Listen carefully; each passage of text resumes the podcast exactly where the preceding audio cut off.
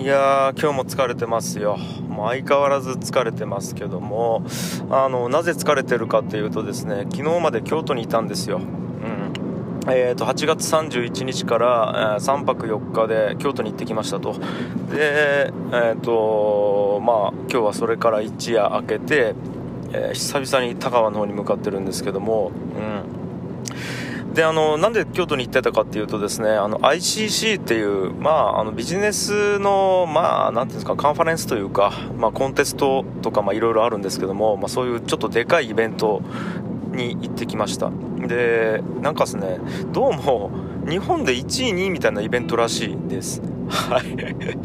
まあちょっと僕がその界隈のことに詳しくなさすぎて全く知らなかったんですけどもあのなんかそういうイベントにひょんなことから行かしてもらうことになりまして、うん、でちなみになんで、ね、誰についてったかっていうとあの言わずもがなですよね。あの古典ラジオのきっかけで、えー古典の深井さんに連れてってもらったっていうことなんですけどももともと深井さんがそこの、えー、と ICC の、えーまあ、カタパルトっていうなんかこうピッチコンテストがあるんですけども、えー、とそれなんかねカタパルトグランプリやったかな？なんかその4日間のイベントの中でも一番メインとなるあのめっちゃでかいピッチのコンテストがあってそれのプレゼンする10人に選ばれたっていうことでそこでプレゼンするっていうのでついてきてほしいっていうことで、うん、あのーまあ僕とヤンヤンさんがね、まあ、応援で行ったっていう感じなんですよね。まあ普段は大体社員とかを連れて行くんですけども古典って社員がいないので、うん。あのまあ、一人でやってる会社なんでね。あの、まあ、古典ラジオやってる僕とヤンヤンさんが行ったっていう感じなんですけども。いやちょっとすごかったですね、うん、あのとにかくめっちゃでかいホテルで部屋が4つぐらいあってずっと4日間何かやってるっていうイベントでしたね、うん、でなんかちょっとちらっと聞いたんですけどもそのカタパルトグランプリっていうのに登壇する人たちってもうなんかベンチャー会話の中ではもう超優秀な人たちばっかりらしくてそこに出るだけでなんか50億調達の話がその後なんか決まったとかなんかそのレベルの話らしいんですよ。いやだからまあねあの、まあ全然知らないじゃないですかなんか普通に生活してたら、うん、僕とかなんかね片足突っ込んでるんですけどベンチャーに、うん、そんななんていうんですかね。まあまあまああのまあ一個そこで違う文化のことって本当に知らないんだなっていうことをまあ一個感じだなっていうのはあるんですね。うん。でまあそこでの話をするともうとにかくやっぱ深井さんの天才性というかうん、やっぱ遺憾なく発揮してた感覚はありますね。えーっと、そのプレゼン以外にもみ3つなんか役割があったんかな。1個は比叡山延暦寺に行って、そのツアーのモデレーターというか、まあ、なんですかね、あの、ブラタモリの、なんか、タモリさん役というか、うん、現地の人にいろいろ話を聞いてこう話を引き出すみたいななんかそういう役割を担ってたりとか、うん、だからちょうどねあの今度やる古典ラジオのあのテーマが空海と最澄なんでであの比叡山って最澄が作ったところなのであのそれで、まああのね、タイミングよくそういうところに行けるっていうことでいろんな質問してたりとかあとはその後日その比叡山のお坊さんとその、ね、あの ICC のそのステージでなんかチームビルディングについてのなんかトークディスカッションやってたりとか、うん、あとは帝国の作り方っていうテーマでまたこれ歴史マニアの,、ね、あの経営者の方々と一緒にトークセッションがあったりとか、うん。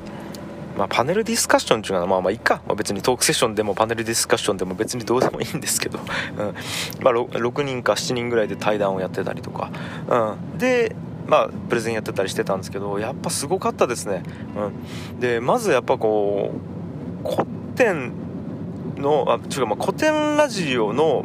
知名度がやっぱその界隈って相当すごいんだなっていうこととその中でもやっぱりトークで喋あのメインで喋ってる深井龍之介っていうのがどれだけ、うん、どれだけ評価が高いのかっていうのと、うん、どれだけなんかこうその界隈ですごい人たちから評価されてるのかっていうね、うん。まあ、いろんなことをすごい肌で実感して結構僕は誇らしかったですけどね。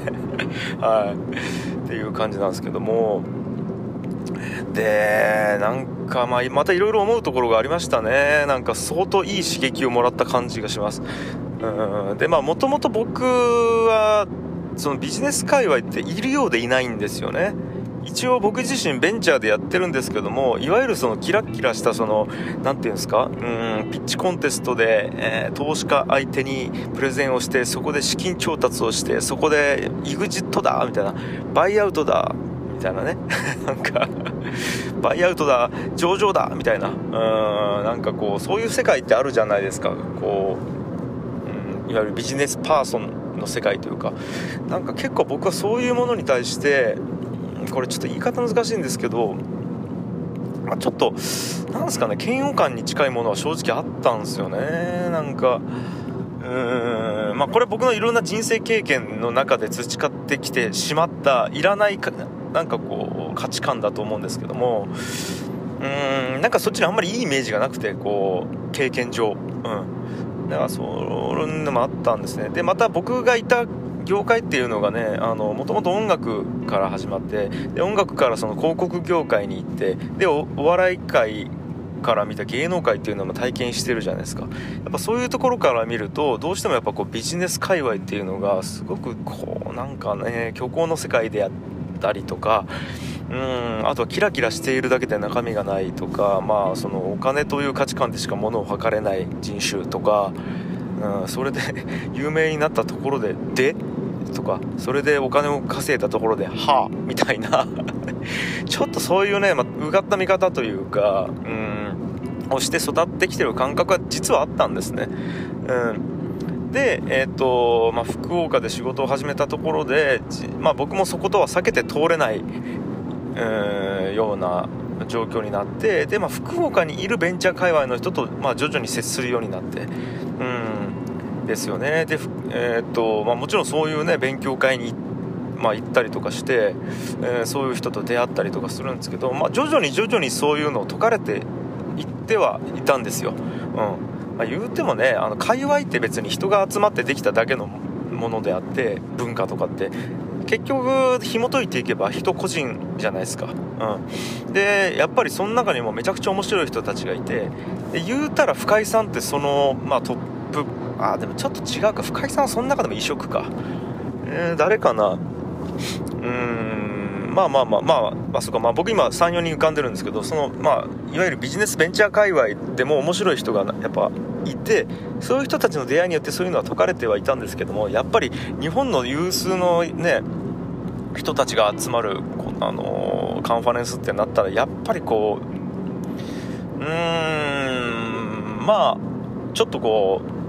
あんまり何ていうんですかねもともと正直メンタルブロックはかかってたんですよね。行く前日の日とかに。いやもちろん刺激をもらえるだろうしいろいろ学べるものはあるだろうけどしんどいやろうなっていう感覚で想像してたんですよ、うん、でいざ行ってみるじゃないですか。まあそういう人たちも正直いましたよな数人話した中で。でもねやっぱりうーん面白かったですね。もうトータルめちゃくちゃ面白かったです。はい。でやっぱりこうちょっとこういいなと思ってしまいましたもんね。なんかこの世界でこう成果を出すっていうのもちょっと興味があるなってぶっちゃけ思ってしまったというか。うん、でもなんかこれで僕はやっぱ改めて思ったのがこれも一個の価値観なんですよね。なんかうーんここでいいなと思うこともありますよね。でその数日前には僕天空の茶屋敷っていうところで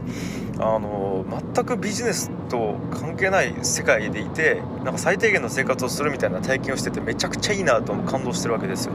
で芸能界にいた時はあ芸能界でこう成果を出すっていいなと思っててで芸術の世界にいる時はいやもう自分の力を発揮するっていうのがいいなと思うわけですよ。で子供と一緒にいる時はもう子供と入れるだけでいいなと思うし、えーと、と田川で子供たちとあのなんかねあの過ごす時はうわ地元でねなんかこう地元盛り上げるっていいなと思うわけですよどこにいてもそれなりにいいなと思う中でじゃあ自分がどこを選ぶかっていうところってこの瞬間瞬間のいいなっていうのとはまた違う価値観でちゃんとあの冷静に見ないといけないなっていうのをなんかね改めて感じたんですけどまあでもそれを感じるためにはいい刺激になったっていう感じですかね。とにかく楽しかったです。はい